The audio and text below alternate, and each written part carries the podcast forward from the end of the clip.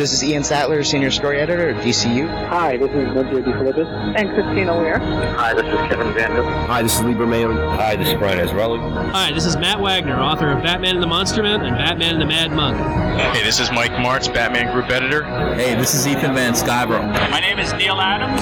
This is Paul Dini. This is Robert Greenberger. This is Jerry Robinson. Hey, this is uh, Whilce Portacio. This is Adam Beechen, and you're listening to the Batman Universe Comic Podcast. Hello, everyone, and welcome to the Batman Universe Comic Podcast, episode number 124.4. I'm your host, Dustin, and today I have with me. This is Don Diego de la Vega. I didn't realize how much I missed Donovan until just now. Uh, this is Stella. And we are bringing you the comic book news and comic book reviews from the week of September 22nd through September 28th. We have a total of four books to cover, and uh, we have one listener Q&A, and actually there is no comic news. Uh, so this is going to be a rather short episode. Uh, so we're going to get straight into our comic book reviews, and the very first book we're doing is Batman and Robin, number 23.4, The Killer Croc Special. There I was, holed up in this quarry. When Batman came nosing around, he was getting closer, closer. And? I threw a rock at him. DC Comics unleashes Killer Croc in Blood in the Water. Blood in the Water, you know.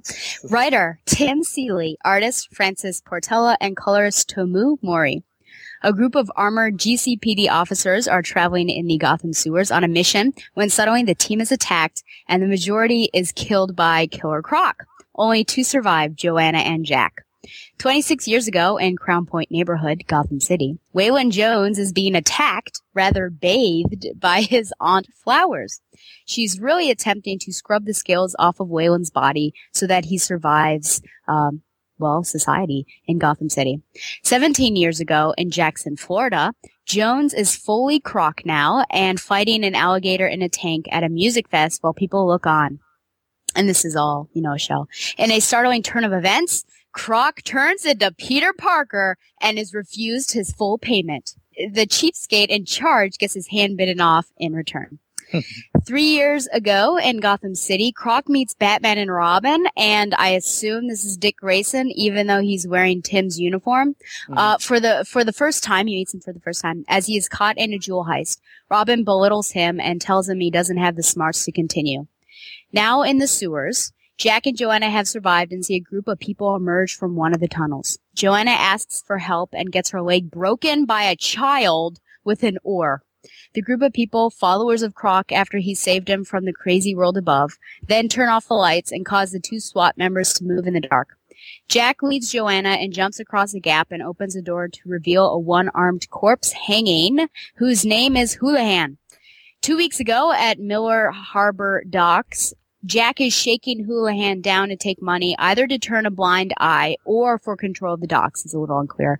It seems that Houlihan is also police, though I cannot completely verify this, but not part of the corrupt gang. Houlihan is shot for saying no.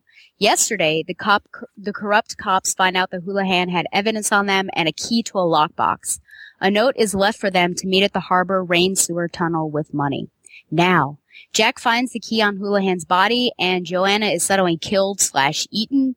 Jack runs through a red glowing tunnel with Croc, Croc keeping pace while just walking like every good horror film. the tunnel opens up and Jack falls, being impaled several times by debris. Croc finishes the job. Croc explains that while he was originally a mammal, he turned cold-blooded monster by the world. All betrayals, except for one.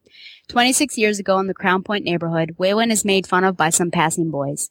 Then Houlihan comes with an ice cream cone on his head, very strange, and one for Waylon.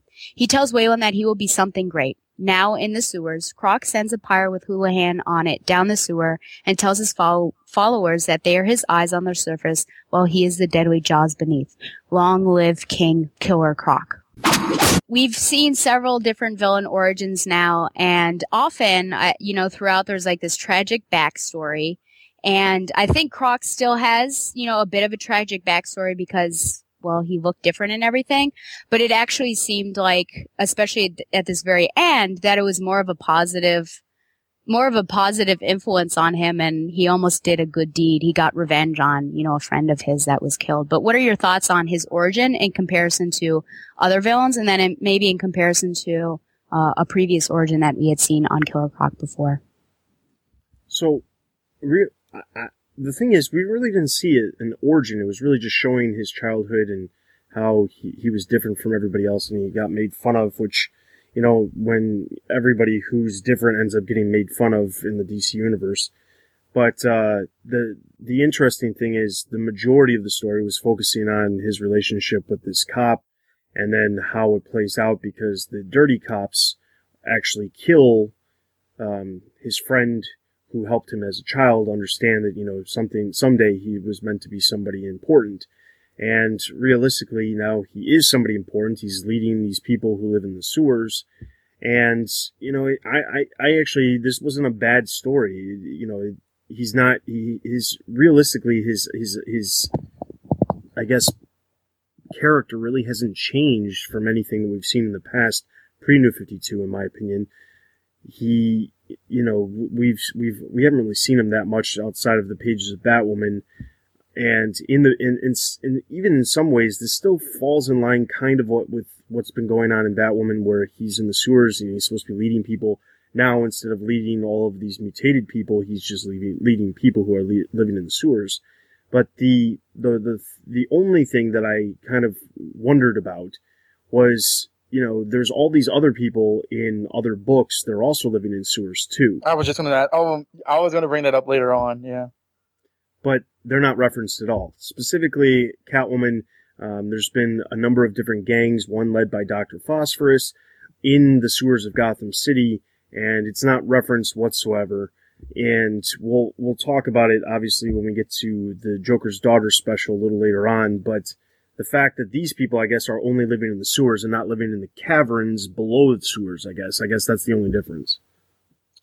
Um, I thought this was. Uh, I thought this. I agree. I like this issue um, overall, but that wasn't the question.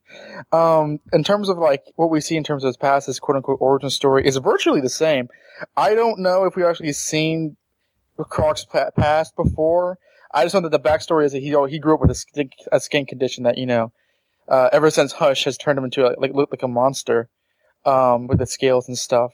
So it was virtually unchanged. And also, I got I got a very familiar vibe from it because there's um the whole idea of Croc taking in people who are also outcasts or whatever stems from uh, both a Denny O'Neil issue, uh, which didn't involve Croc, but I kind of had that sort of like circus freak aspect to it, which is also based off of an animated series episode. So there's a lot of like kind of like continual themes going on with the character, which are kind of carried over in this issue.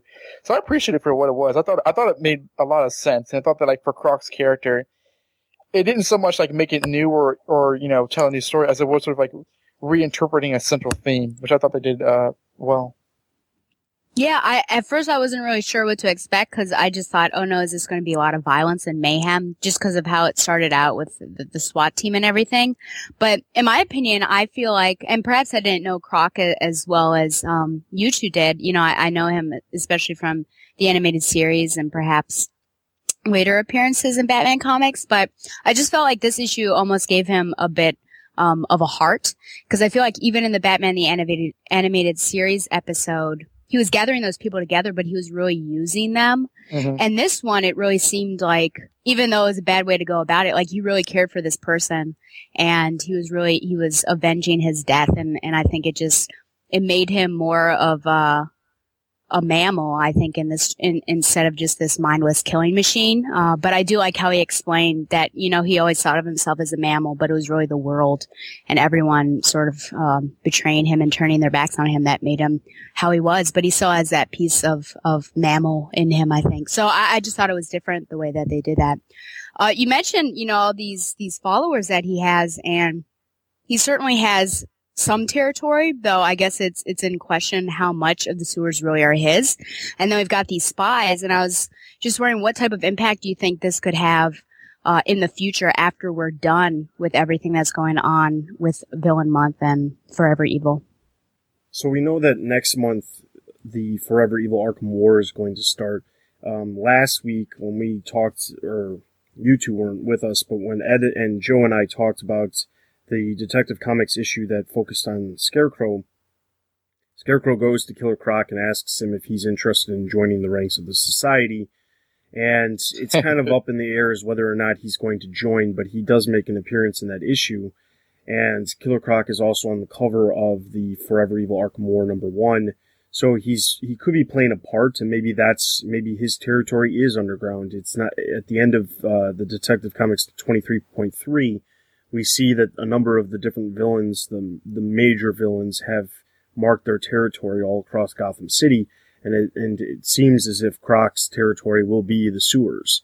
So I think that this is prob this is probably going to tie in much better to what's going to be happening uh, going forward with Forever Evil Arkham War and the events that we will talk about with uh, Joker's daughter will not carry on because I don't think anybody wants to admit it's even happening. I didn't think about the whole possibilities to how this is this is going to evo- uh, involve itself in Arkham War. I can't believe that's a, that's a thing happening. But uh, since they established in this issue that Croc has sort of his own legion of super dwellers, I thought that did kind of set, set himself up as a bit of a for a bit of a status quo in future Batman comics. Like you know how the Penguin has his uh, iceberg lounge, and I guess nothing else. But I mean, um, it's sort of an idea for Croc that like I mean we've seen Croc in the series before. That's you don't even have to have to think too hard to imagine that because that's happened before. But I'm not really seeing Croc rely on other people and uh, you know use other people to this extent. Besides you know basic mob mobsters and stuff when he first appeared. So this is an actually interesting kind of like a uh, thing.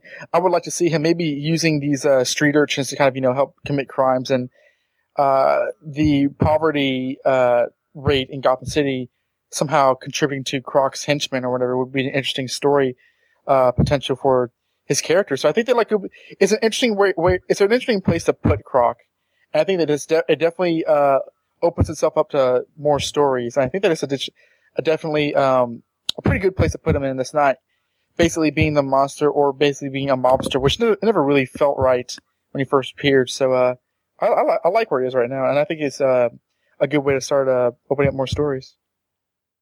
Yeah, I, you know, I first got the feel of the, um, the episode from Batman the Animated Series, The Underdwellers, mm-hmm. where they had the sewer king and he brought all those kids, but it's a completely different relationship, I think, that Killer Croc has with these followers that he's, cause he actually saved them and, and in turn, um, they basically worship him. So it's, it's a much better relationship, but I think it'll be great if, and I'm just thinking about like Poison Ivy. I just wonder if the future of Gotham after all this stuff happens that it, it really is uh, split up into pieces. And and I don't know how Batman's going to deal with that but in a way it'd be awesome to see Killer Croc as sort of an anti-hero uh, maybe in the way of Man-Bat when we talk about that issue or Red Hood just that this is his territory and he'll go after punks that are going after his people or you know go down there but uh, he he does it in his own brand of justice. I, I think that just like Donovan said, there are a lot of awesome story potentials with this, and and I think we're taking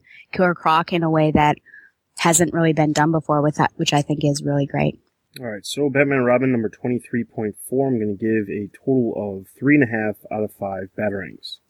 One small comment about the art. I think the art is good. I think Tim Seeley. I, am sure he's done Batman before, but I can't remember when or which. I do think that low. It, it's a little bit at odds with the kind of like the, like the setting of the story in the sewers. I think it could have been a little dirtier, a little grimier, just because of like where they were and how they were commenting on being in the sewers. But it was still decent art, and I'll give this story 3.5 out of five batarangs.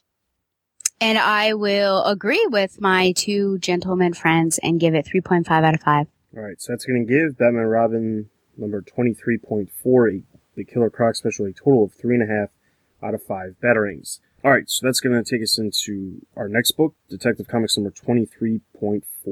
You forced me to accelerate my testing schedule. It's a pity the Batman himself can't be here to witness.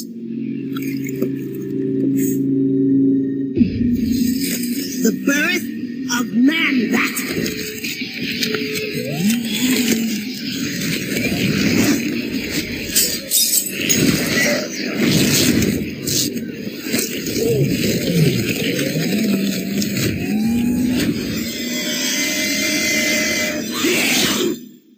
Detective Comics number 23.4, The Man Bat Special, written by Frank Tieri and pencils by Scott Eaton.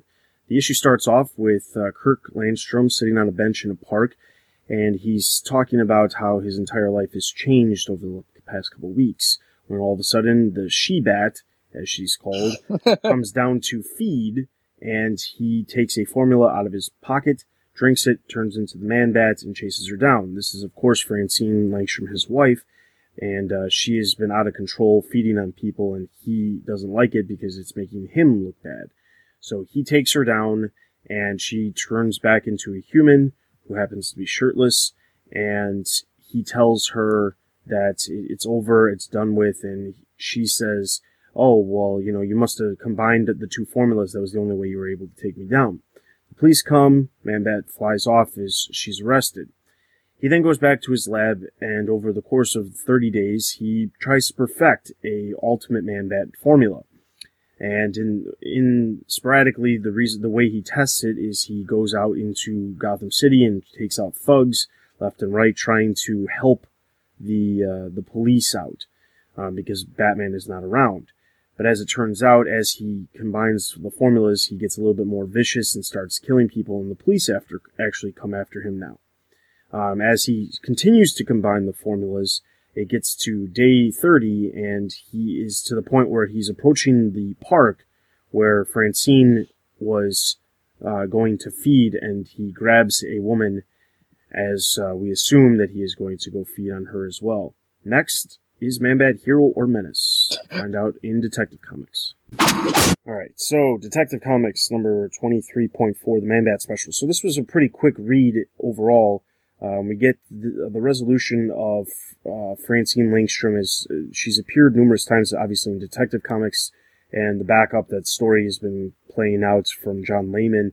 So this did a pretty decent job, in my opinion, of kind of wrapping up the Man-Bat story and still leaving a little bit open. So obviously the Man-Bat can appear in Detective Comics as it says at the end of the issue, but it, it ties up the loose ends with uh, Francine Langstrom but the most interesting thing that I want to talk about is the fact that obviously these characters are very, very different from what we've known before. Obviously, Man-Bat has his similar similarities as to what he was pre New 52, but Francine Langstrom has turned into a completely different person, and this is very evident as shown in this issue. We've talked about this a little bit in the past when we reviewed Detective Comics, but what did you guys think about it in this specific issue? Personally, I didn't have a problem with um, the way Francine was done because they kind of established her her deal and I believe it was the last issue of Detective in the backup story where a whole marriage was a sham and she's like a spy for uh, Edie Caldwell and like she's kind of a bee. But I don't know. I mean, I was I, I, I did not I did not really mind it. It was an interesting story. It was different. Um, it has interesting story potential, and although it is like another notch in the chamber for DC's whole, you know, marriage sucks edict. I did think it, it, it does it does give Langstrom himself an interesting Kirk Langstrom an interesting story to kind of you know from from the ashes of that torn uh, affair to try to become Gotham's uh, protector, which obviously goes wrong by the end of this issue. But I didn't have a problem with it to be honest. I mean, I don't. I mean, I don't think there's really much of it unless you really love. Like, I mean, man, bet your favorite character, and um, Francine kind of contributes to that. I don't really see any real, real uh, justification for disliking that change. I mean, and you're, it's a free country, you can, but like, uh, I thought so far what they've done, what they've been doing with this story has been pretty, pretty solid. Uh, well, first of all, I was like, a little turned off with the, the, the woman bat design. Um, but I guess it makes sense that she wouldn't have a top but then I was thinking, but why does she have pants? Uh, because then when she changes back, you know, basically you have to like look at her from the chest down. Uh, so I was a little turned off by that. So I, I don't know if they could throw a top on her or not. But, uh, you know, everything's got to be about betrayal. And, and I wonder why, like, there couldn't have been a happy, happy, um, marriage and I mean, it just, it's so awful that from the very beginning, just meeting him was all about using him and she had this end goal in mind. And we had known about this from the, the backup, but poor Langstrom, you know, him finding out about it, it it's just sad to see that. And I just think about the backups in Detective Comics back in um, the 70s, and it, they just had you know this great relationship, and of course she worried about him, and then they had a kid, and it was like a nice family dynamic. Obviously, there were issues and and there was danger involved being married to Man-Bat, but it was nice to have that that relationship and just sort of oh, something that didn't involve betrayal. I guess that answers the question. All right, so then the other question that I have is kind of about the Man-Bat in general. You know, we talked, we just talked about Francine, but Man-Bat, as we see in this issue, he's trying to perfect the formula to make himself stronger, but as we see, he becomes more violent as time progresses. So we, we've already seen Man-Bat, you know, this is actually kind of, you know, moving, evolving the character from what he was in the pages of Detective Comics.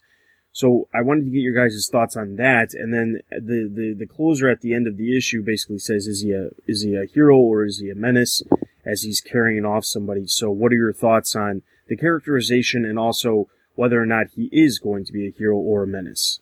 I, I really laugh at the idea that this is even a question because he clearly has. I mean, first of all, like he, he immediately ramps up his violence by chopping people's chopping clowns' heads off and stuff. I mean, he's uber Punisher bat um, take a shot. But I mean, like, um, at the end where he says, you know, like, oh, they're these cops, they're jealous of me. When has that ever, you know, proven to be the moral high ground for a character, especially in a superhero comic? And then by the end where he has this monstrous face, is he a hero or is he a menace? I mean, what do you think? but the question is like, I mean, again, like this to me doesn't really. I don't have a problem with this because there's been so many times where Kurt Langstrom himself is a good person, but the Man Bat formula half the time, if not most of the time, does go wrong in some ways. I mean, that's the reason why he uh, became monsters in the first place. It was never like you know a thing that he intended to do. And you know, there, has been times where there's been times in the comics I can't cite it specifically where he's you know been Man-Bat as a hero.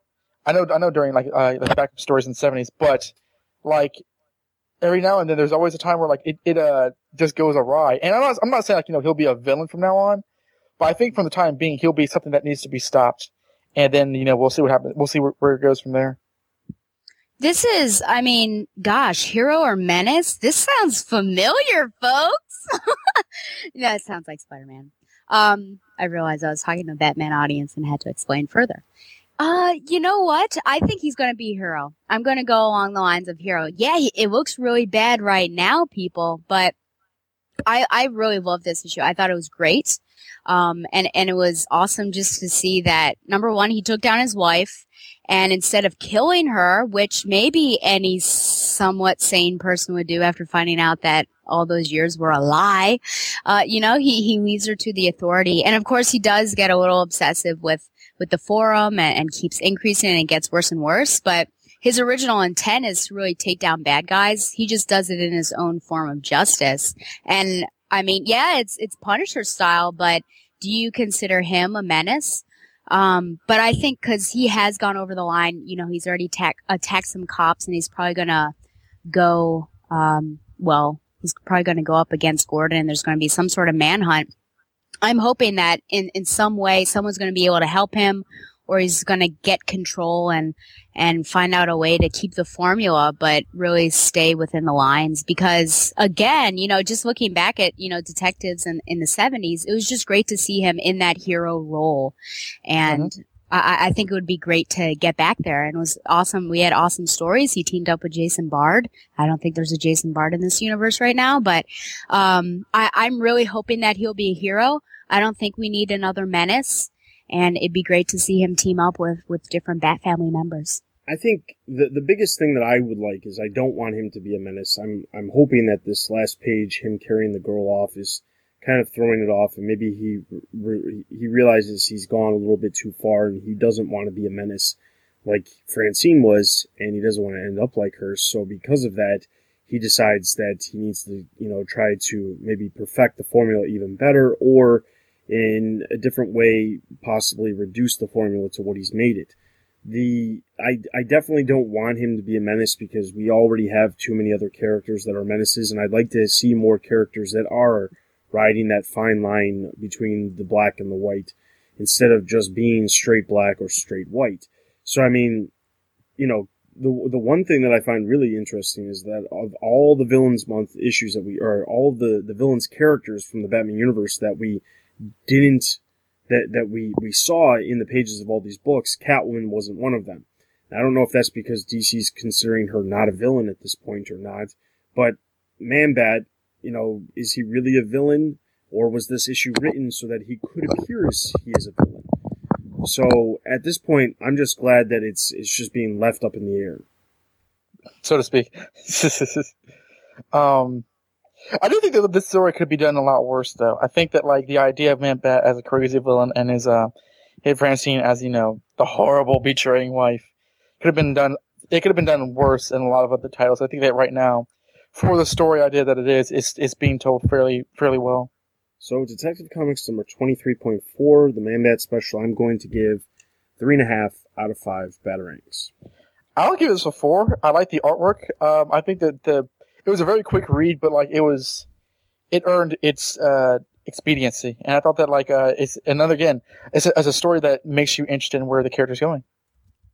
I'll also give it a four. Um, besides trying to figure out why we had to see Francine half naked for you know, half of the, well, I guess just three pages. Did we really see anything? No, but I'm just, I just don't understand why she can't have a shirt on.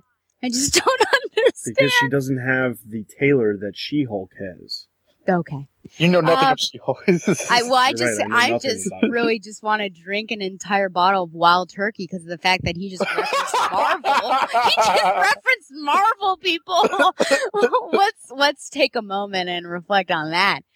Um, okay. So until she gets a tailor like, uh, Jennifer, ha- well, Walters does, um, we, I will go with a four. It was, it was a good story and I'm, I'm looking for it. I think he's got some good stuff ahead. Hopefully. I hope they don't just shelf him.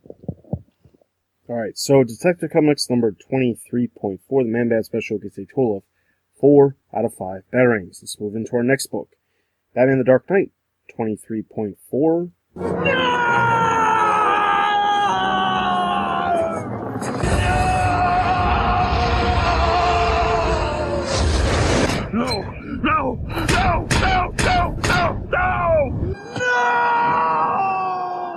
DC Comics unleashes Joker's daughter in The Meat and the Marrow. Writer Ann Nocenti, artist Jorge Ginti. This issue begins with uh, the return of the spoiler, or as it would appear, because we see a hooded figure in a violet hoodie um, with a uh, blackened face talking to her one-eyed cat, as most insane characters apparently do. Um, she's kind of babbling, and we see her and the cat go into this bit, uh, this bunker, which turns out to be this entirely flooded area of Gotham City called the Nethers. So there's a lot of like double entendres as to what the Nethers could mean throughout the dialogue in the inner monologue. So this uh, girl is swimming through uh, tubes of oxygen. She puts her cat in the bag. She swims with this with this um, kid's floaty as we see several types of fish swim alongside of her. Um, kind of remind me of, of Zero. She finds this uh, this part part of a gate near um, a graveyard, and she sees a bit of a crescent moon. So she takes it with this big stick and uses it as a weapon for the rest of the issue.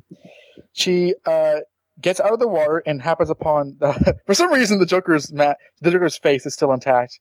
And she says, "Oh, she says, oh, this looks great. I'm put this in my face, and I look beautiful now." And she says, "I look so beautiful. I'm always so beautiful." But I used to be anorexic, and we see a flashback of her decidedly unanorexic looking. Um, Jesus, decided to cut her uh, face with a um, it's it's something that cuts her face. So uh, she dons the uh, her name is Duela. We don't know if it's Duela Dent, but uh, that's the character's name. But she dons her the Joker's face, and from here on out, uh, will typically be called the Joker's daughter. I don't know why, because she has on a, a, t- a halter top T-shirt that says "Daddy's Girl," and um, a ha ha ha tattoo down to her crotch. Um, and one of her catchphrases is "Ugly is the new beautiful." So she happens upon this couple. Uh, when I say couple, I mean like this man and woman, looking very biblical and um, the woman is uh, deep frying a rat, or I guess she's basically cooking a rat, while the guy just uh, lays back as though he's laying on a hammock, even though he's laying on a very uncomfortable looking rock, and a very poorly drawn panel. Um, and then we we get a lot of uh, exposition and information about the fact that the men do everything and the women do nothing, or the men the men do nothing and the women do everything. And uh, she sees some uh, domestic abuse where the guy says, you know, here's the, here, baby, you suck the marrow out of these bones. I know that's your favorite. Ho, ho, ho.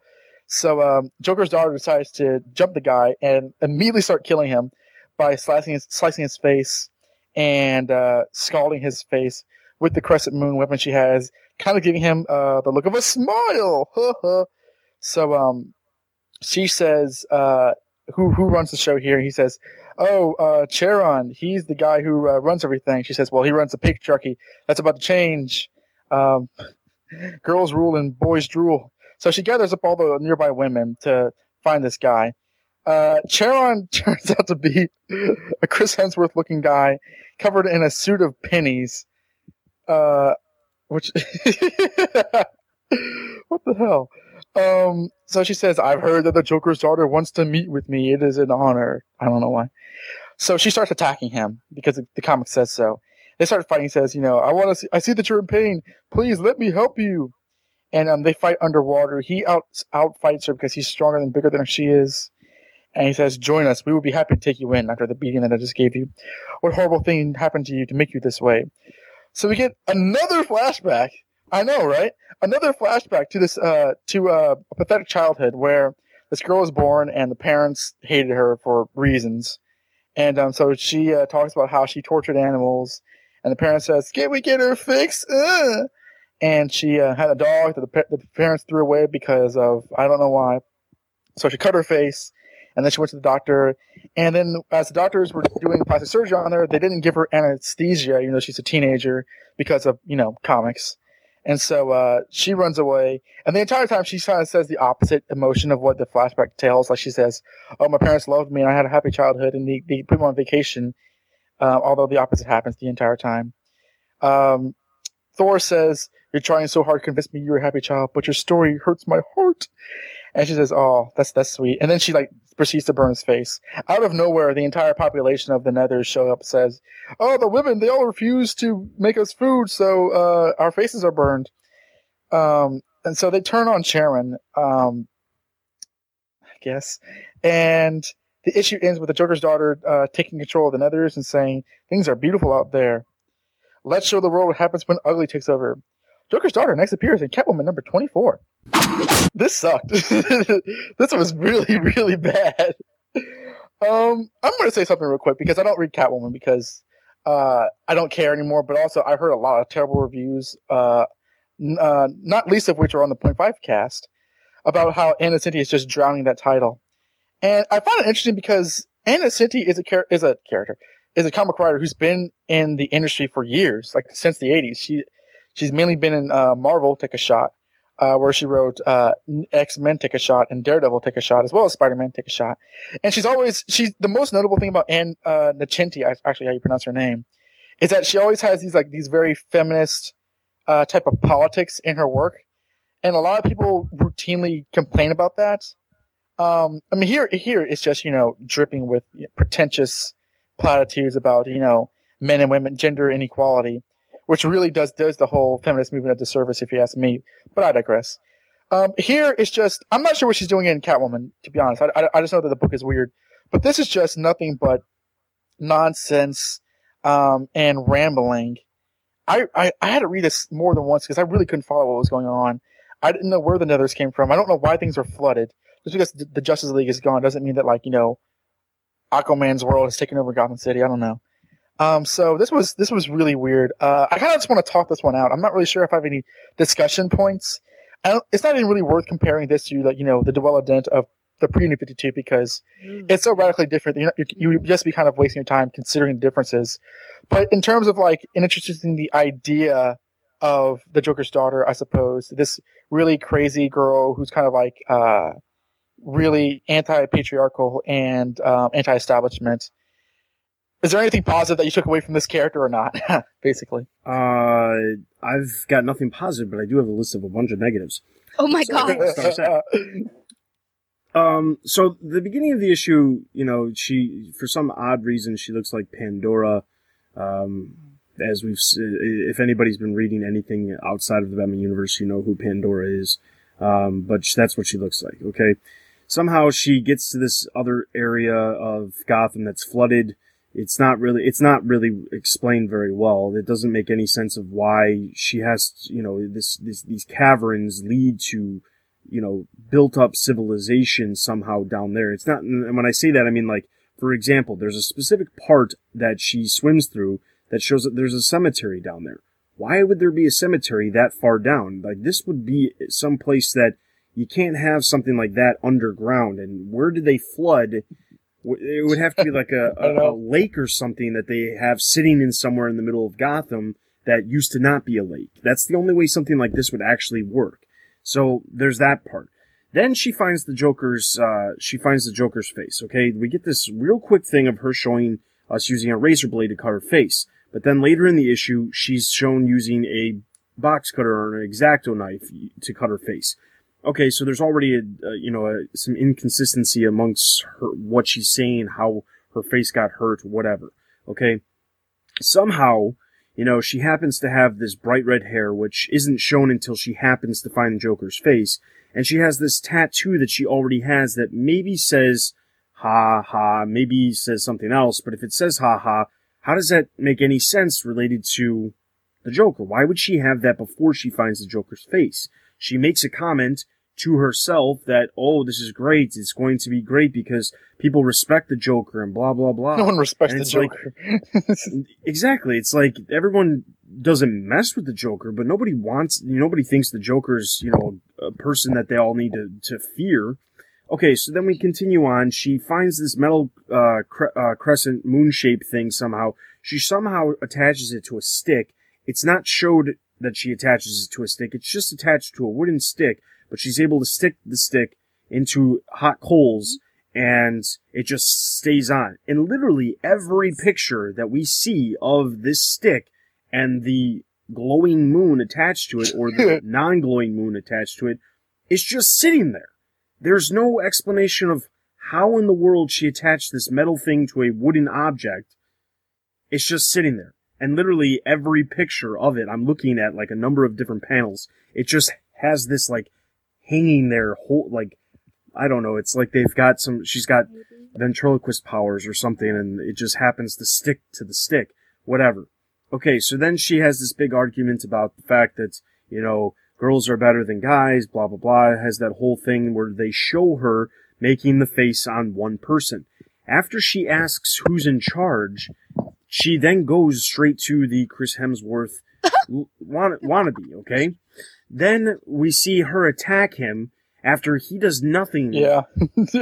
at all. She just attacks him because, oh, that's how it is. He explains to her why it is the way it is because the women can't do everything the way they need to, and the things that the women can do, that's what they want them to do because they can't be builders. They can't do this. They can't do that. And does she care about any of this? No. She, you know, despite the fact that he is nice to her and doesn't kill her, despite the fact that he, she tries to kill him, he just decides, she just decides that he's going to give her the big long story. Then we see her flashback of her history, which doesn't make any sense. I don't really understand this. I don't know if it's a problem with the art or what. You know, she, she her mom's pregnant. They're all happy-go-lucky. She's born, and she makes this comment about how my father smiled when he saw me, but that that phrase is in a panel where he looks like he's gasping. Then it says I was flawless. Then we see a baby.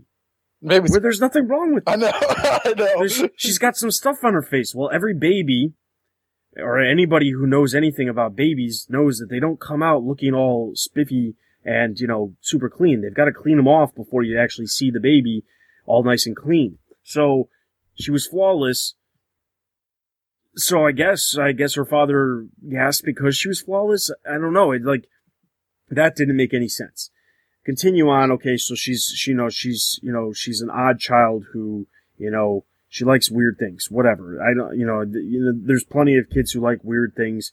For some reason, her parents think they need to fix her. Um, but before they decide to fix her, she cuts her face.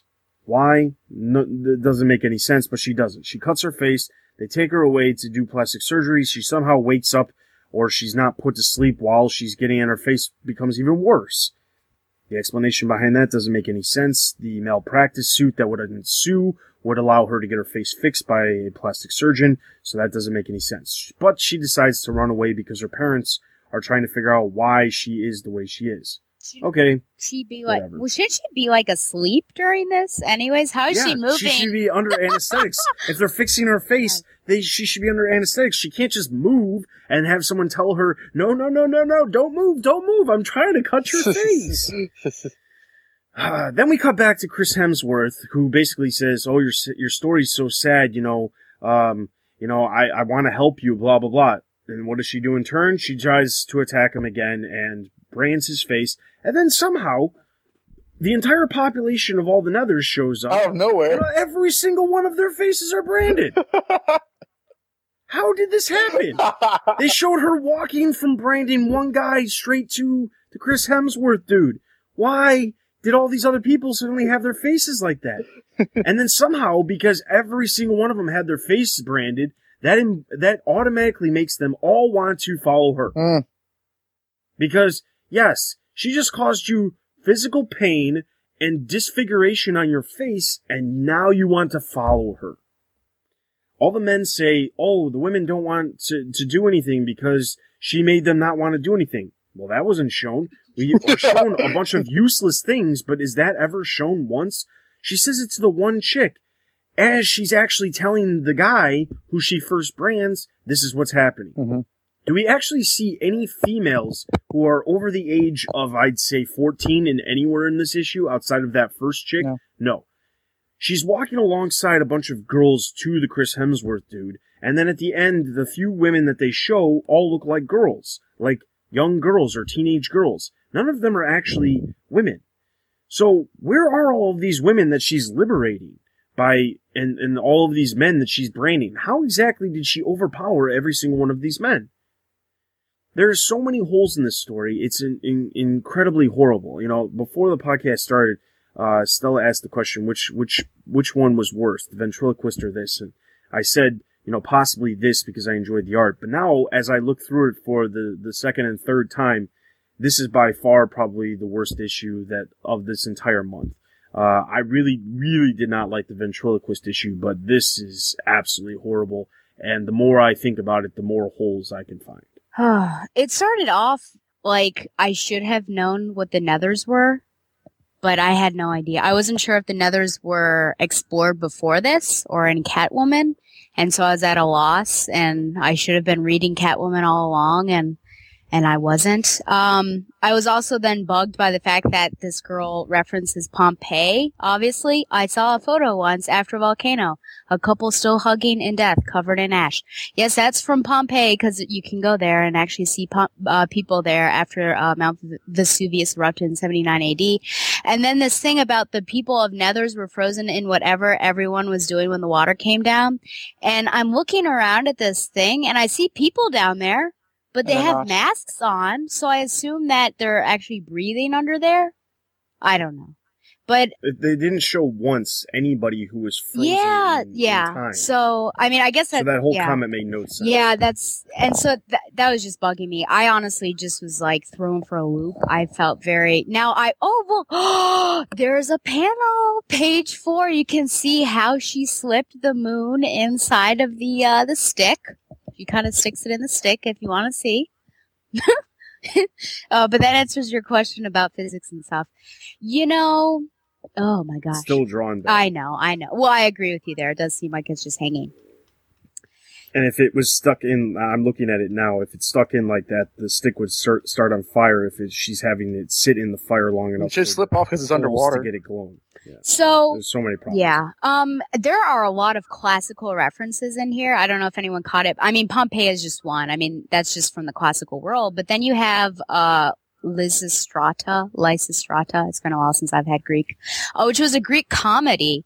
And she says that women withheld all services, but it was a comedy and comedies back then were, they could be more coarse, obviously, because of the, the times.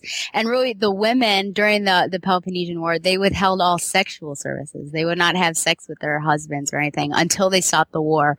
And then there was just a battle between uh, the sexes and Lysistrata was sort of the leader of all this. So I feel like she kind of takes the idea, um, but it really doesn't seem to, it, it, I guess it has the, the spirit of it, but it doesn't really go along with it, which perhaps we would complain if she said that they wouldn't have sex. Then it would be a sexed up comic. So I guess that's good. And the other classical reference is this Charon, right?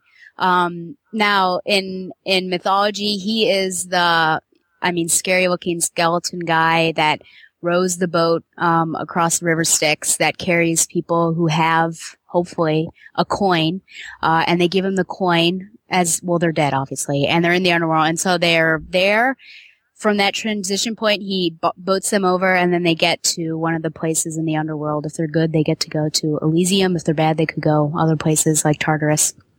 And if you don't have a coin, you stay on the bank.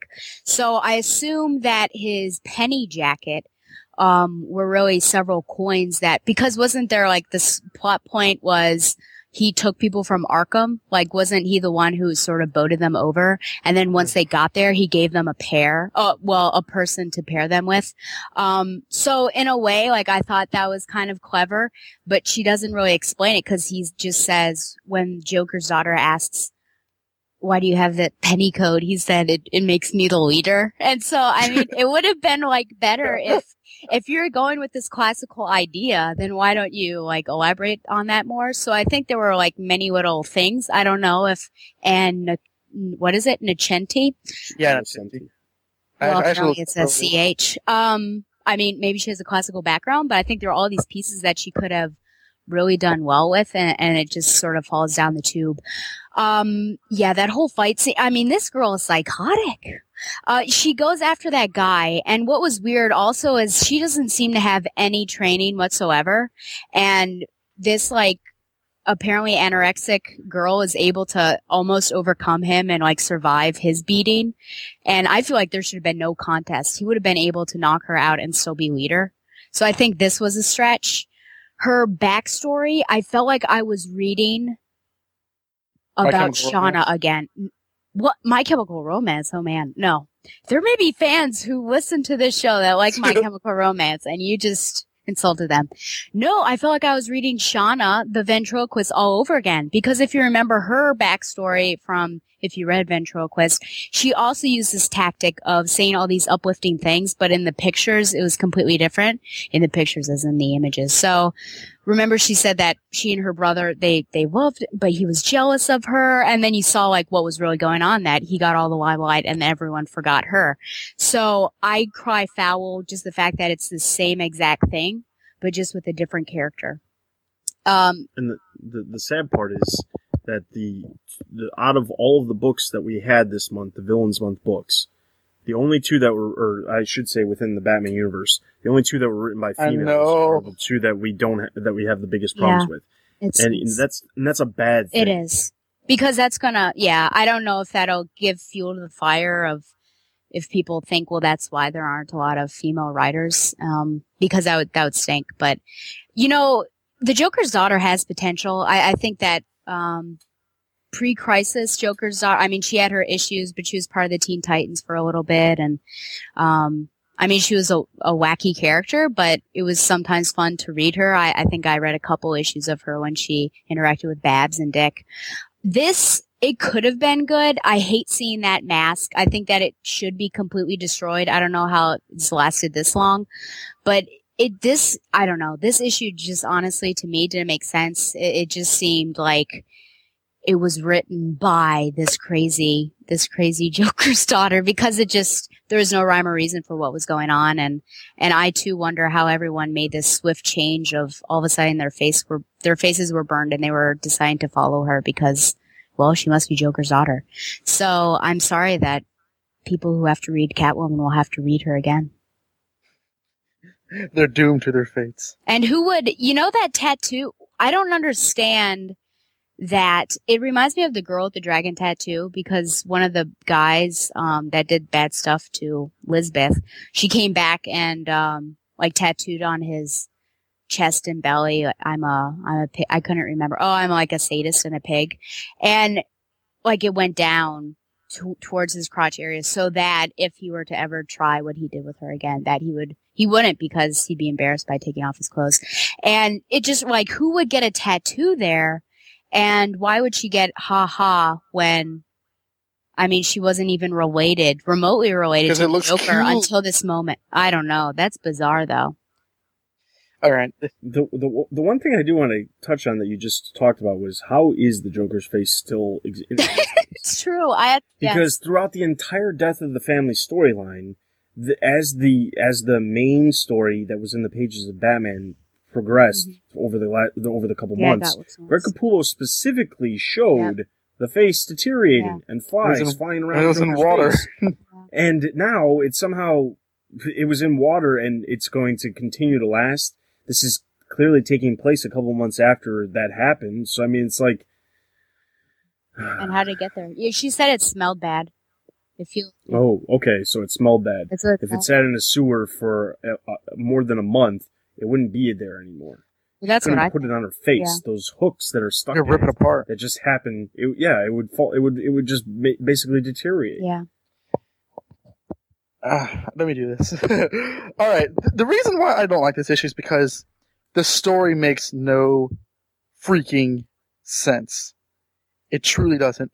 First of all, we're, like, like I said, we're introduced to this like Nether's area of Gotham as though you know it's been there the entire time. You see, and in this Nether's area of Gotham, for some reason, like like the gender has.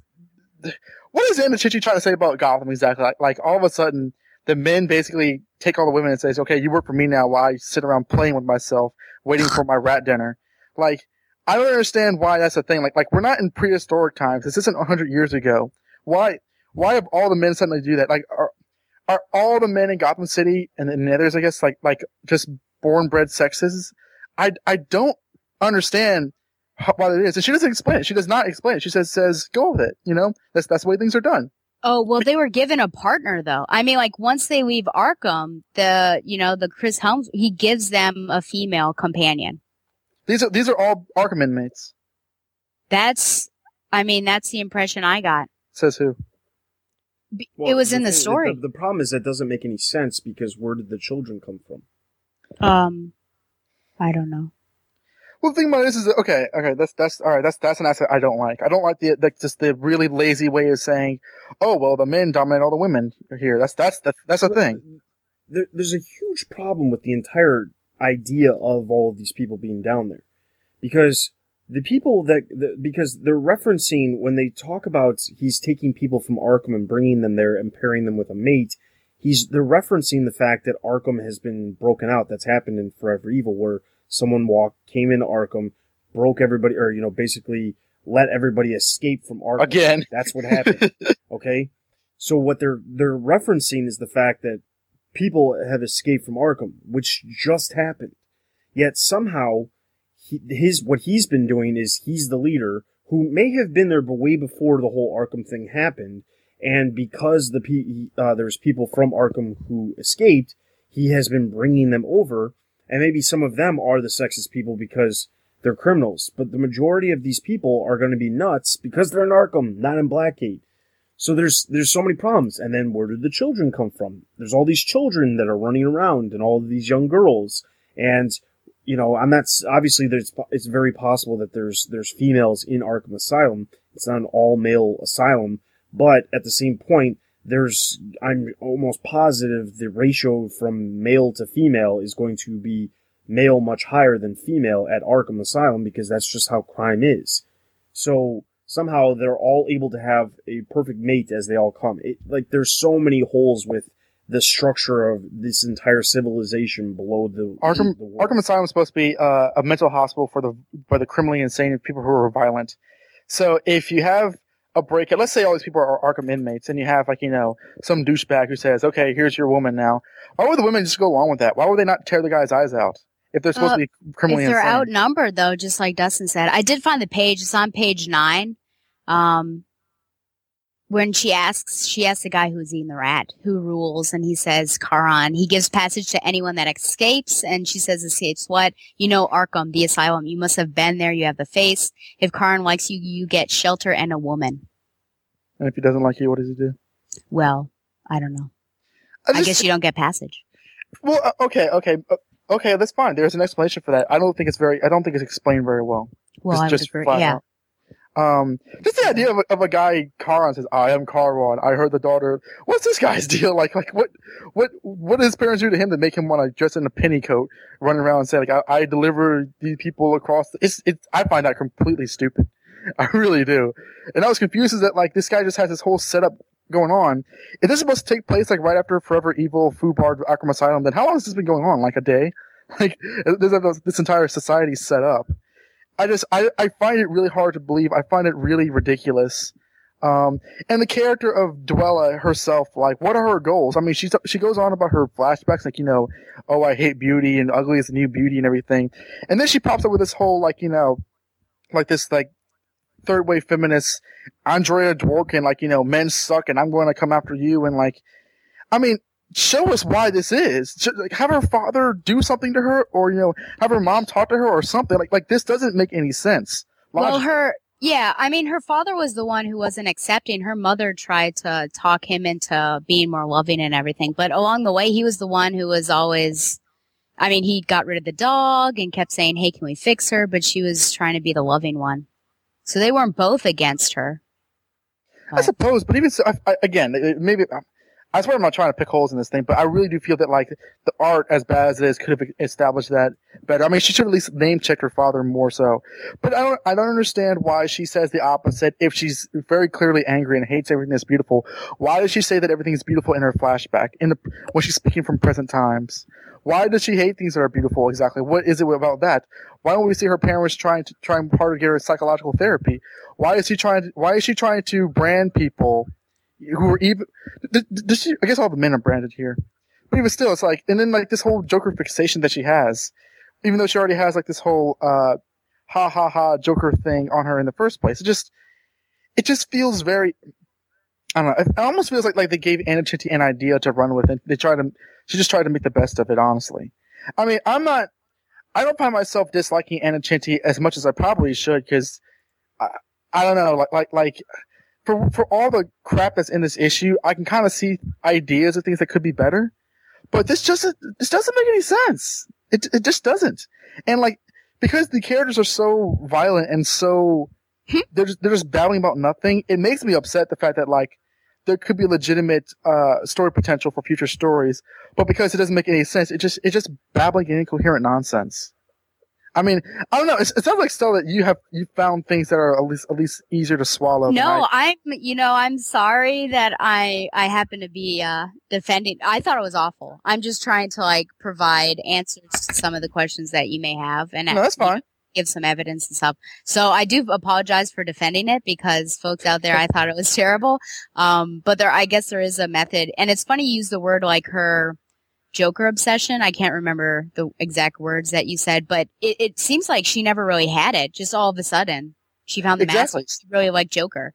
Yeah. So it wasn't, yeah, like she loved him all the time, and then she was really excited she found this mask and just kept going. It just comes out of nowhere. And why would she do so anyway? I mean, I it just. Yeah. I mean, I mean, there are obviously like story uh, problems. Like you know, she talked, like you guys said, she talks to that one guy. She says, "Who runs things here? It's it's Kara, and you know, all the women do this, all the women do that." And then like the guy says, you know, oh, I've heard of you, Joker's daughter. I've been wanting to meet you. From where? Where's your cell phone? Like, what? how, how did that happen? And then, like, once, once she attacks the guy, all the men in the area just teleport there and says, look at all, all these women all simultaneously attacked us because they, they wouldn't make us popcorn. And it's just, how, how does this information get out, you know, when there's no electricity down there? Like, what, what, what is in the script that makes this happen? and how does she breathe? Like, where'd she get that technology? I don't know. And how does the cat survive in that oh bag? Oh my god, this is awful. Maybe we should. I'm done. I can't. I can't. Yeah, yeah, we'll leave it at that. It was horrible.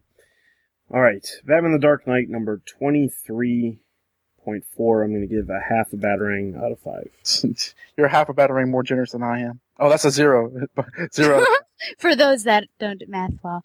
Yeah, I think uh, I will agree and give it a 0.5 out of 5. All right. And over on the website, Joe Pizzolo gave the issue 1 out of 5 mm. batterings. So that is going to give the issue a total of 0.5 out of 5 batterings. Let's move into our last book. Batman number 23.4. What are you? I'm Gotham's reckoning. Here to end the borrowed time you've all been living on. Pure evil. I'm necessary evil. DC Comics unleashes Bane in Dark Destiny. Writer Peter J. Tomasi, artist Graham Nolan, and colorist John Coates. Bane remembers a time that he took a man's hope and city, but that man rose again like a devil, and the city was taken back. Bane wants the city back for himself, and he has refined his venom. All this happens as he breaks slash kills several men at uh, Peña Duro prison in Santa Prisca. He is looking for followers who will serve him and sacrifice themselves if needed. Amidst the havoc, a little girl appears and desires to watch her father die. It seems Bane is a hero to many children because many of the men that Bane has killed were terrible people who did bad things uh, and bad things to their children. She tries to hold his hand and is punished for such foolishness. wow. At a, a, harbor, Venom and lots of armaments are being loaded up on a ship. The captain tells Bane it will take four days to reach Gotham, and Bane tells him he has two, or he will be crushed. The owls expect nothing, so we're talking about the court, and the bats are gone. Bane stares at a coin that we have seen earlier, especially with the uh, Two Face issue. Hours later, we saw we see Bane beating on someone as that person tells of Bane's origin. Paying for his father's crime by serving his time, growing stronger and wiser, becoming the man he is through Venom. Bane learned of Gotham and its protector, one who would stop Bane from achieving a great victory. But Bane has a following now, an army, and they serve Bane gladly. Bane gives life and takes it away as he beats two men into pulp. At Blackgate Penitentiary, the interim warden and her green assistant, newly off of an internship, freak out about the situation and the lack of electricity. You know, she sort of reminds me of, what was her name? Contessa something something. She was dating Nick Fury. I don't remember, but she also had like, okay.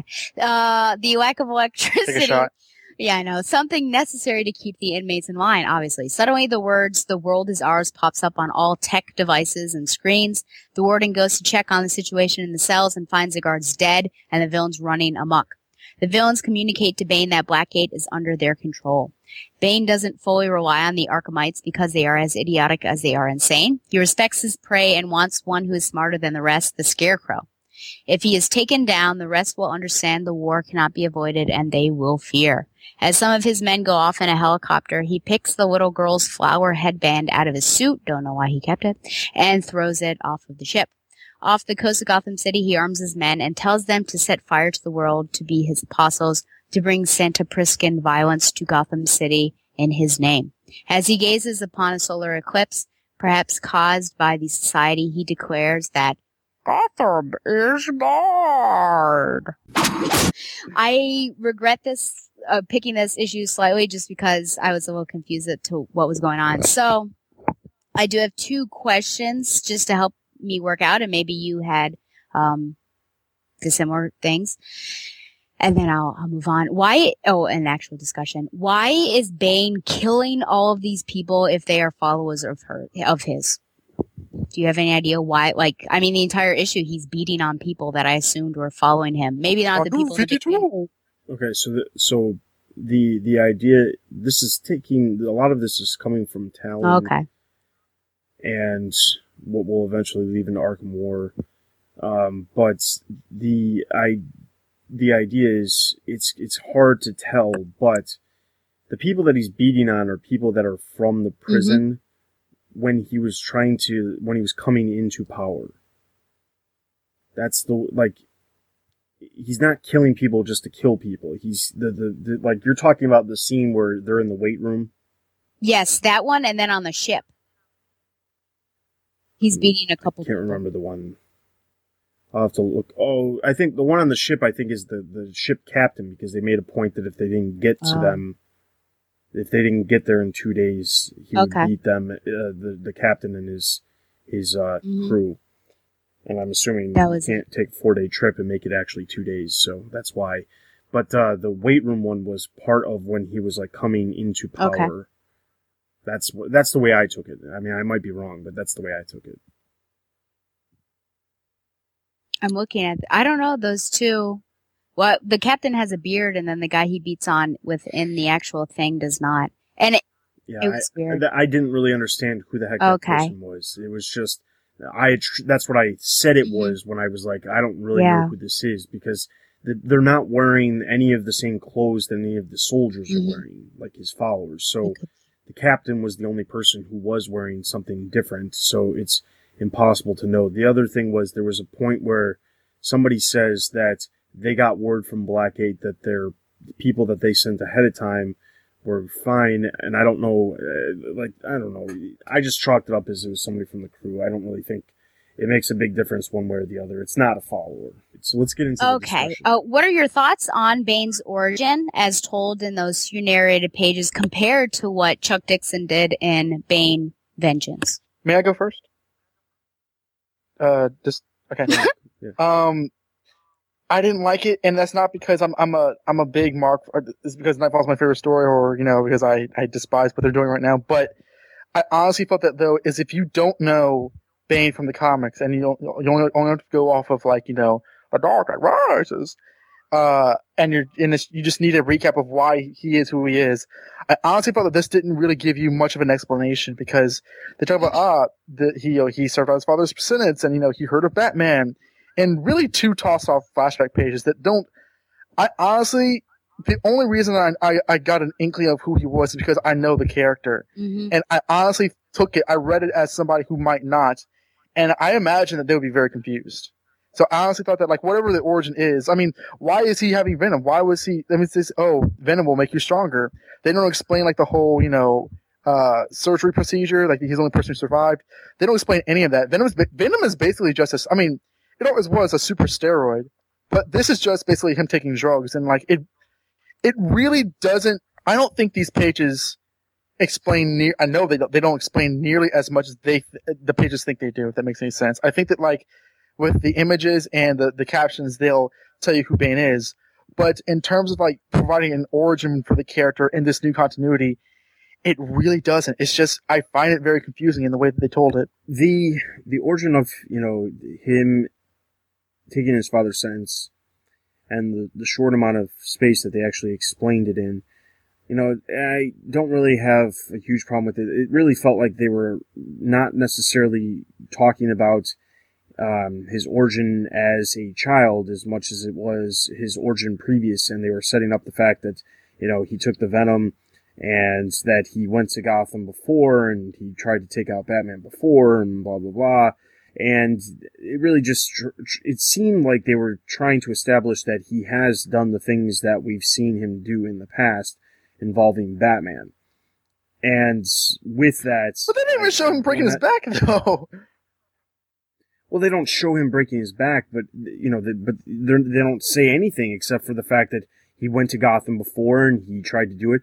Because I think what they're trying to do is they're trying to hint at it without making it very specific. Yeah and and uh, you know that sucks for you know people like us who know these stories and want to have the throwbacks. But i think the point is that they're trying not to get overwhelmed with you know s- s- events from the past. And they're just trying to leave it a little bit open as if you know if you know, heaven forbid they decide to redo Knightfall. oh my word!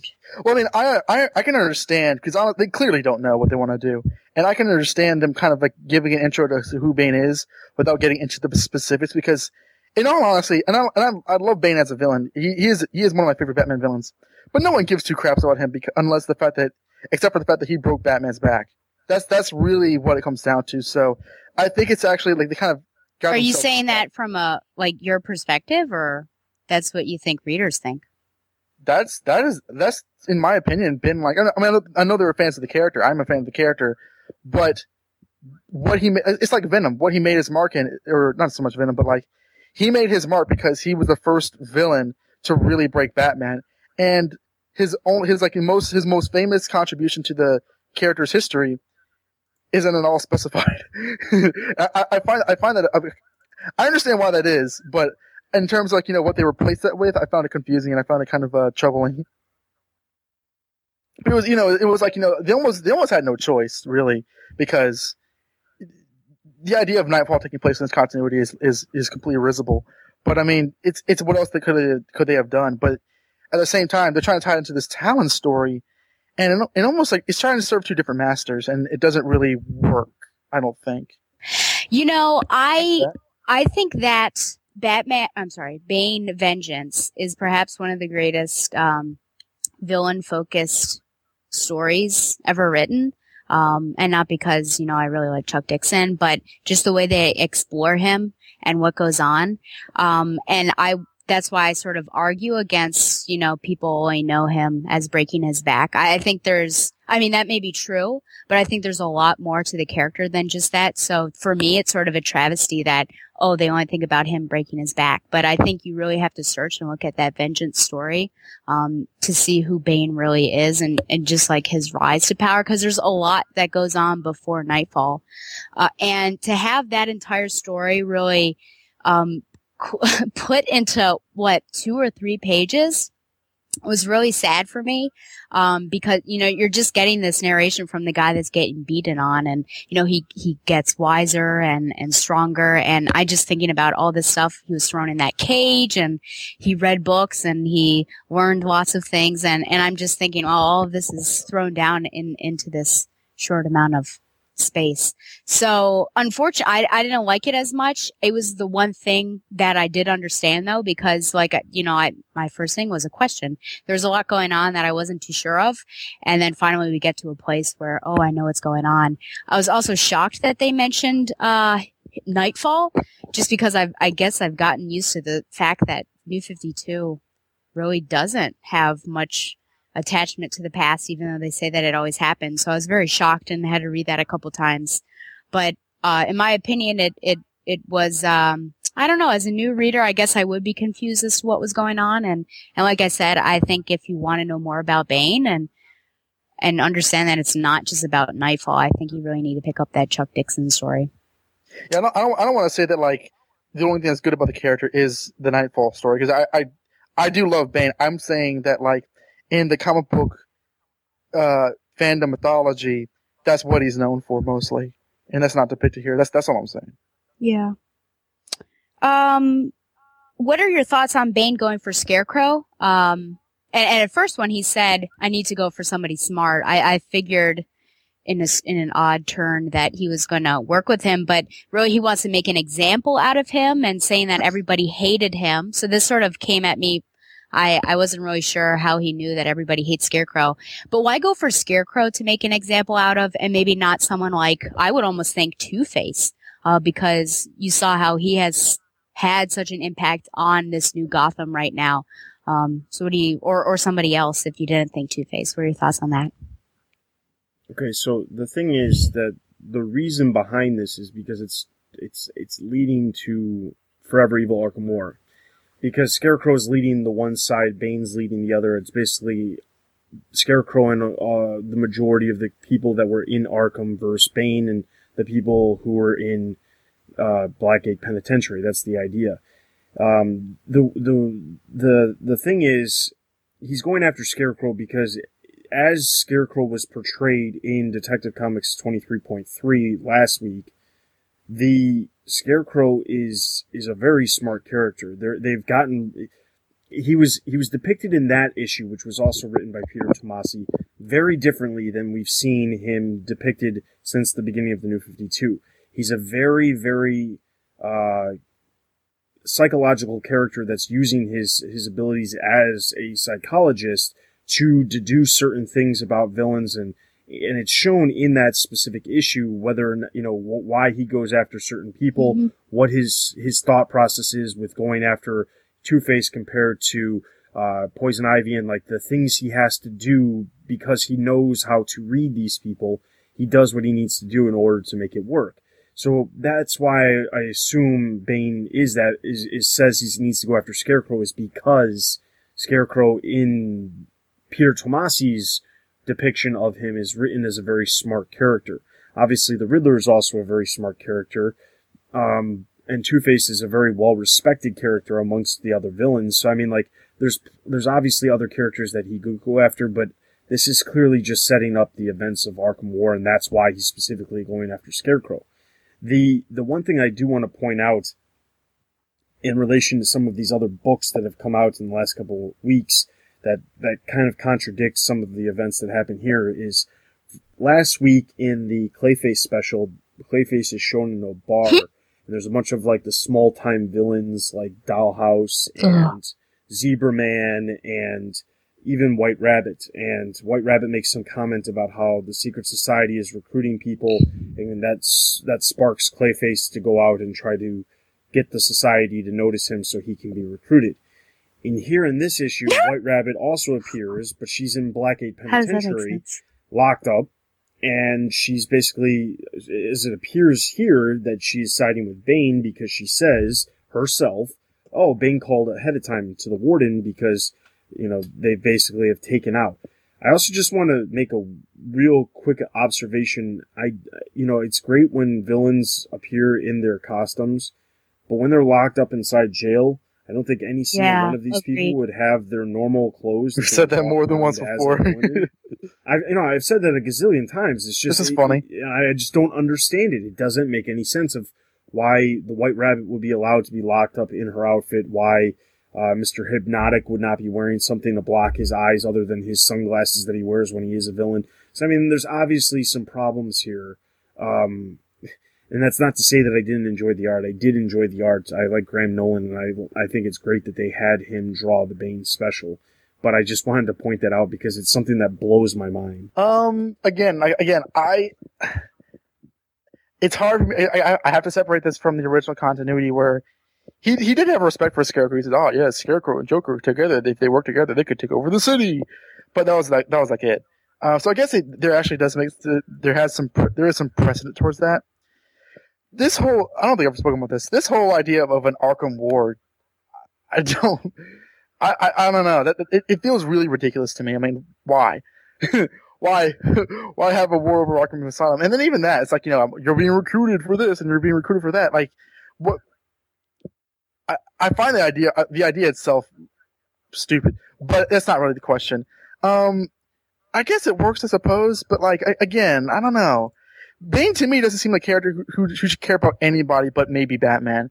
He's a guy who's so much he thinks he's smarter and stronger than everybody else that like it feels weird for me to have him take notice on mostly anybody else. But that's that's that's my personal thing.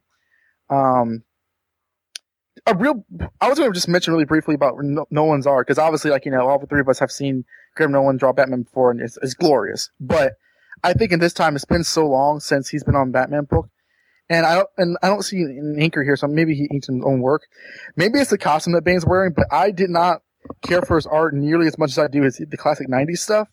I felt it just, and th- that's the thing with a lot of artists of, of yesteryear. A lot of artists who've been in the game for a while, when they come back, their artwork's typically never as good as it used to be, only because they're getting older. That's not really his fault. I, but I did think that like it was not. I mean, it was it was fine, but like, I, it wasn't it wasn't up to the standard that I, that I usually am accustomed to, because it kind of looks kind of looked overtly cartoony, whereas a lot of his stuff looks really slick and smooth. That's just like you know my personal take on it. Um, again, like him recruiting Scarecrow, it's an interesting idea, but it kind of goes into something that I'm not at all excited for or have any interest in, which is the Arkham War. It just it just sounds silly. So Batman number 23.4, the Bane special, I'm going to give a total of two and a half out of five batarangs. Uh, I'll agree. Two and a half out of five batarangs. Um, I'm gonna go a step up and and say three out of five. All right, and over on the website, Joe Pizzolo gave the issue three and a half out of five batarangs, so it is going to give Batman number 23.4, the Bane special, a total of three out of five batarangs. That is all of our books. Uh, let's get straight into listener Q and A's, and we do only have one listener Q and A because of the short amount of time between posting and recording. Uh, the first and only comment we have comes from Alex. He says, Another great episode. I wasn't the biggest fan, but I'm glad to hear that you guys enjoyed this week's issues better than the last. I've enjoyed Villains Month as a whole, but just underwhelmed that a lot of the origins have been very similar to other villains, or a weaker retread of their pre-New 52 origins. That's why I really liked the Riddler issue the most, because the story seemed more original, and it seemed it and it had a similar characterization of who I perceived Riddler to be. It's got to be really frustrating for writers, and I give them a lot of props for or for trying to reinterpret the characters, but not wanting to disappoint the fans. A lot of them are probably trying to make them as interesting and as big of a threat as possible so that they could potentially be someone's favorite. But the problem is that a lot of them have the same mindset, and the characters come off as too cartoonish and weaker copies of each other. The same thing is going to happen The same thing is going on in a lot of the Superman villain issues, but I'm much closer to the Batman universe, so it really hasn't bugged me. It's not just a new 52 thing, though. It's been a problem for years. I used to be a huge Wolverine fan, and once he became really popular, the writers made him far more powerful and spotlighted him far Yep. too often, and it ruined the character for me. I think you guys mentioned the way Grant Morrison would write Batman, who would solve anything with a stick of gum and a paperclip. I have admiration for writers who can balance their love for a character without the, their stories being consistently favored toward them. I appreciate DC trying to get new readers by offering new jumping on points yearly. Villains Month is a good way to introduce new readers to a character's universe, but also let old readers know that the direction for some of their favorite characters are headed. It will be an interesting to see which issues sold the best. Who wrote your favorite interpretations of your favorite villains? Bane is my favorite villain, written by Chuck Dixon.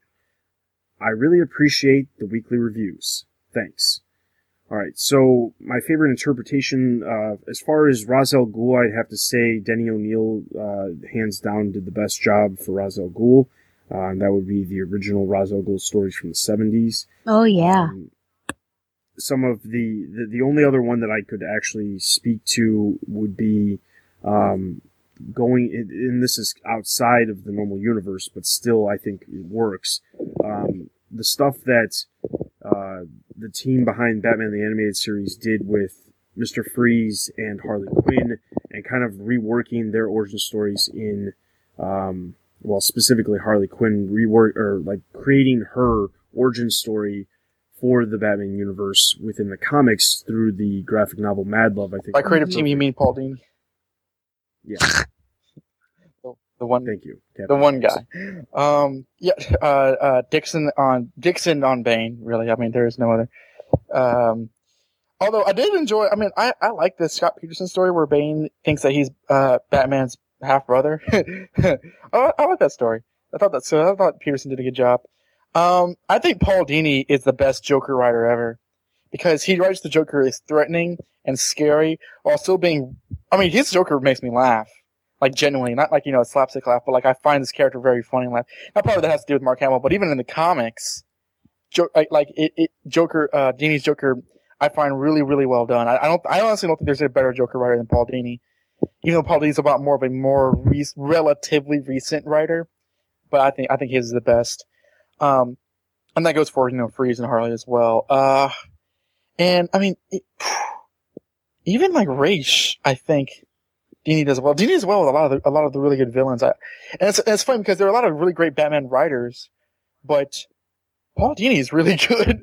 So, I, mean, it's, it's hard for me to single out another writer. Oh, I do like, uh, Doug Moench's Mr. Zsasz a little bit better than, uh, Alan Grant's Mr. Zsasz. Although I, I like Mr. Zsasz in general, but I think Doug Moench kind of took away the little bit of like the the religious kind of bent that the character I think started out with and just made him a wacko. So I thought that worked really well. Uh, definitely agree. I mean, with Chuck Dixon and Bane, I already said I, I really recommend you getting the the Vengeance. And if you get it, they recently reissued. I think it was last year. Um, oh, I think I actually recommended it on the DC Spotlight thing that we used to do, but don't do anymore on the show. Um, they put that with uh, I can't remember what it's called, but it's with Ra's al Ghul, and he decides that Bane is a good fit for um for Talia and Cobra's involved and everything. So you get double the stories in that new trade paperback. So I recommend that. Uh, you know, in my heart, one of my favorites uh is definitely Killer Moth, and he is, I think, more often treated like a a fool without any real uh, and there are a couple uh you know 70s bronze age issues where actually he has a good threat level. Um but for the most part it's just like he's easily dispatched by anyone. But I just think that the way Chuck Dixon and Scott Beatty did it in uh, Batgirl Year One was just great. And um, I mean, he does have the sort of the jokester or let's make fun of this C-list villain aspect to him, but just I don't know. I, I think he he's just so well captured in that, and and I think it's made even more classic by the fact that it's sort of Batgirl's really main rogue So I think that is amazing. And I would also like to say that Clarion, though I don't know if we could consider him a villain, it depends on how you're looking. Uh, but the way uh, Bryan Q. Miller uh, did him and uh, in in the back role with Steph Brown, it, it's just fun. When I think really the great writers are the ones that can take a villain and make him more than a villain. Um, because I think it's really easy to make somebody evil and to have terrible intent and everything, but to give a villain that has multiple dimensions and make you interested about him and, and like him instead of hating him as a villain. I think those are the, the ones that you, you need to invest in and, and, um, read about. All right. So with that, that is all of the listener Q and A's. Now, keep in mind uh, there is going to be the, we we are done now with Villains Month after the this is, this uh, episode. So we'll go back to our bi-weekly or every every two week or two episodes per month, starting in two weeks, um, since the comics will all go back to normal um, for the most part. So with that, I do want to remind you that you'll obviously have a little bit more time to leave your listener Q and A's mm-hmm. between episodes now that that'll be every two weeks instead of every week. So I implore you to be sure to send your comments to podcast at thebatmanuniverse.net or leave your comments in the comments section below the podcast post and then we we can get to those on the next episode. I also want to take this time to announce that this is actually Donovan's last episode on the Comic Cast. So I want to thank Donovan for being on the Comic Cast for the past three plus years. and uh, Donovan, why don't you tell them what you've got in store going forward? Well, uh, I didn't know this. Um, going forward, I mean, I, I, I unless people have missed it, they could have. I did a review for the first issue of Batman Black and White on the website, which I loved. I thought was that was the book of the year, and I'm I'm not leaving the website. Uh, how could I? It's it's just it's done so much for me, and I I find it a really excellent outlet for Batman fans. Um, I mean, it's it's it's it's interesting. Like three years ago, I, I kind of came on as a fill-in, and that that that instantly went to like you know just a main co-host and just covering the, all the Bat books with such, you know, consistency and such focus was really, it's kind of new for me because I, I, never really read everything. But, um, you know, like, uh, like kind of like Josh, I'm just not emotionally invested in the comics anymore. But at the same time, a, a lot of it really was hard for me because I love doing this podcast. I really, really do. I was, I was, I was checked out by, by like last year, like, uh, when they said the whole Tim Drake thing wasn't Robin. I was like, I, I really want to leave, but I did not want to leave this show. I really love uh, working with Dustin and Stella and Joe, but now it's just like I have zero emotion into Zero Year or Forever Evil or Arkham War or any of that stuff. I'm just I'm just not into it. But what I'm doing in, uh, in the future, uh, I'm I'm leading up some of the commentaries. Uh, I need to get back with Chris to do some of the Brave and the Bold commentaries and other of uh, the website's panelists. I still have some ideas for specials and articles. I suppose we still need to do a Batman special, a ranking special. And I'll, I'll be around. I'm not, I'm not, I'll, I'll, I won't be too far from your ears, but, uh, I do think that the, the show will benefit from, um, from, uh, my exit. Cause you don't, I, I get self-conscious sometimes. I don't really want to be the negative guy on the show. And I, I don't want to just be saying, oh, this wasn't as good as it was in 1995, or it wasn't as good as it was when I was in first grade or anything, because that's just, that's just not the point of listening to the show. At the same time, though, I do think the books legitimately are bad. Um, but it, it, will do better from like a, a, more, a different perspective than just my really bit embittered, uh, point of view. So, um, uh, this is, uh, at least for now, maybe, maybe, uh, if it gets better, I'll beg for my spot back, but at least for now, this is my exit from the Comic Cast, but far from my exit from the website because I'll always be around to uh, give my thoughts on my favorite character. All right, and obviously we're all going to miss Don, and the Comic Cast will will continue on. We will not be adding any cast members to the Comic Cast. It will it will go forward with myself, Joe, and Stella, and it'll just be the three of us and that will leave a little bit more time for us to delve into some other things outside of the books because by having one less person to review each book, we'll have a little bit more time possibly to spend. Maybe we can bring back, as Stella pointed out, that we so viciously removed from our cast the DC Universe spotlight that we used to have, we might be able to bring that back. Uh, we'll definitely have more time for some possible discussions as well as more in-depth uh, conversations regarding listener Q&A. So that's another reason why you need to make sure you leave your comments and your questions so that we have we can we can discuss more because we'll have a little bit more time to discuss because there will only be three of us reviewing each book instead of four. Obviously, everyone here, here at uh, the Batman Universe, we're not saying goodbye to Don, but we do thank Don for doing the comic cast for the last three years. And as as Don said himself, he's not going anywhere. All right. So with that, I want to remind everybody to head over to the website for all the latest news related to movies, merchandise, TV, video games, and of course the comics as well. Also be sure to check us out on Facebook, Twitter, and YouTube for all the latest news and videos from the Batman universe, as well as our Facebook group to chat with other Bat fans related to everything within the Batman universe. Also be sure to check out all of our other podcasts we have to offer specifically related to some of the events happening in the comics, including Batgirl Oracle, and Taking Flight, which has taken a hiatus, but you may not have heard some of the latest episodes. Also, be sure to check out the Bat Fans, which also review some of the comics in a different perspective of some of the books that we review here, as well as the Point Five cast when we return next month. So that is everything for this episode, but I do want to remind everybody that we are still looking for people to review these comics on a weekly basis.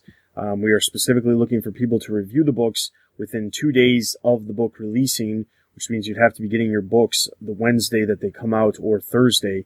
Um, but we are also, in addition to looking for people to review the normal books, we are also looking for people to review trade paperbacks. Um, we have someone reviewing some trade paperbacks, but we're looking for people to review older trade paperbacks that people might have forgotten or who are new to the Batman universe because of the new 52 need to know what to go out and read to realize that some of the stuff that they're reading now is not as great as some of the stuff pre New 52. So we're looking for people to review trade paperbacks. We're also looking for people to review Beware the Batman, the TV show, as the episodes air on Saturday. Uh, we're looking for someone to review those.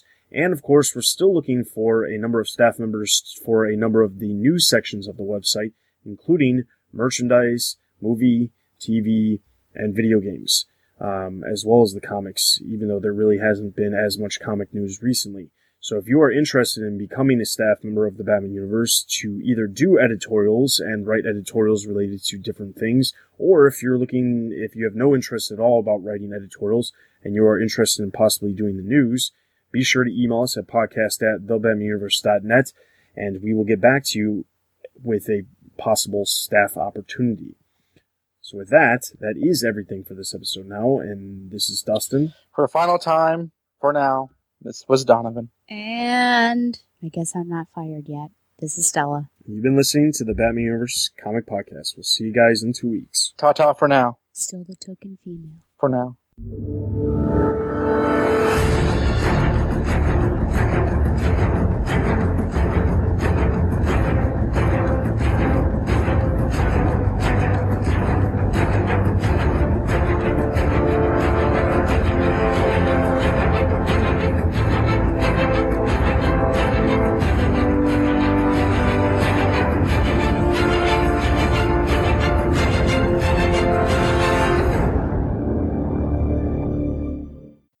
Have a nice day.